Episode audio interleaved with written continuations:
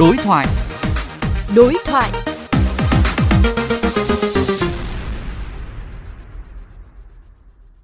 Thưa quý vị, thống kê của Cục Cảnh sát giao thông cho thấy, từ đầu năm 2023 đến nay, toàn quốc xảy ra 125 vụ tai nạn giao thông liên quan đến xe khách, làm chết 103 người, bị thương 67 người, trung bình gần 3 vụ một ngày, gần 90 vụ một tháng tính từ đầu năm đến nay.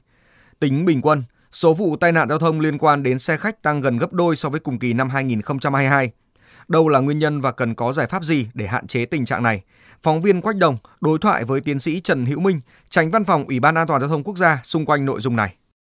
Thưa ông, từ đầu năm đến nay, trên toàn quốc liên tục xảy ra các vụ tai nạn giao thông liên quan đến xe khách. Theo ông, nguyên nhân vì sao?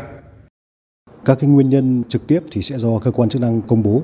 Tuy nhiên về những cái tổng thể chung ấy, thì dịp đầu năm ấy, cái nhu cầu đi lại tăng cao tiềm ẩn cũng khá nhiều những cái rủi ro dẫn tới các cái va chạm tai nạn giao thông. Một số lái xe và cái phương tiện là đã di chuyển ở cái khoảng cách lớn và cái thời gian dài, thậm chí lái xe vào ban đêm lái quá cái số giờ quy định dẫn tới cái tình trạng mệt mỏi, buồn ngủ và mất tập trung.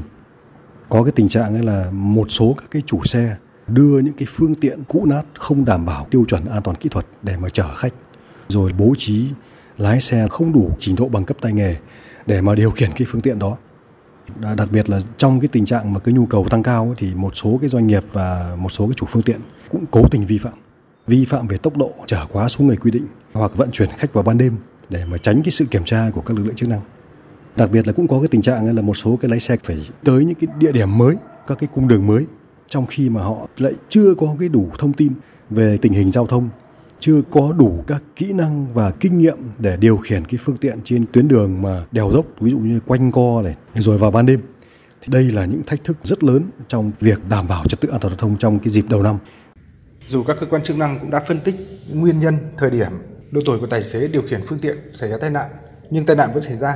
Thực tế đó cho thấy điều gì ạ? Vào cái dịp đầu năm do cái nhu cầu đi lại tăng cao trên nhiều cung đường là cái nhu cầu có thể tăng từ 2 đến 3 lần thế nên là cái xác suất xảy ra va chạm là cũng tăng ở cái tỷ lệ tương tự.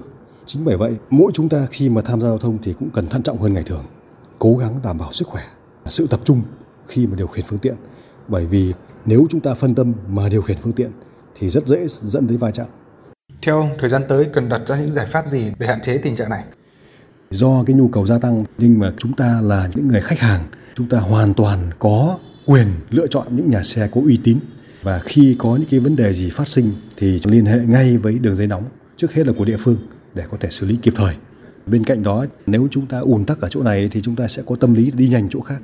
Hoặc là ùn tắc nhiều thì là mệt mỏi, dễ cáu gắt, tính nhường nhịn nó cũng giảm đi.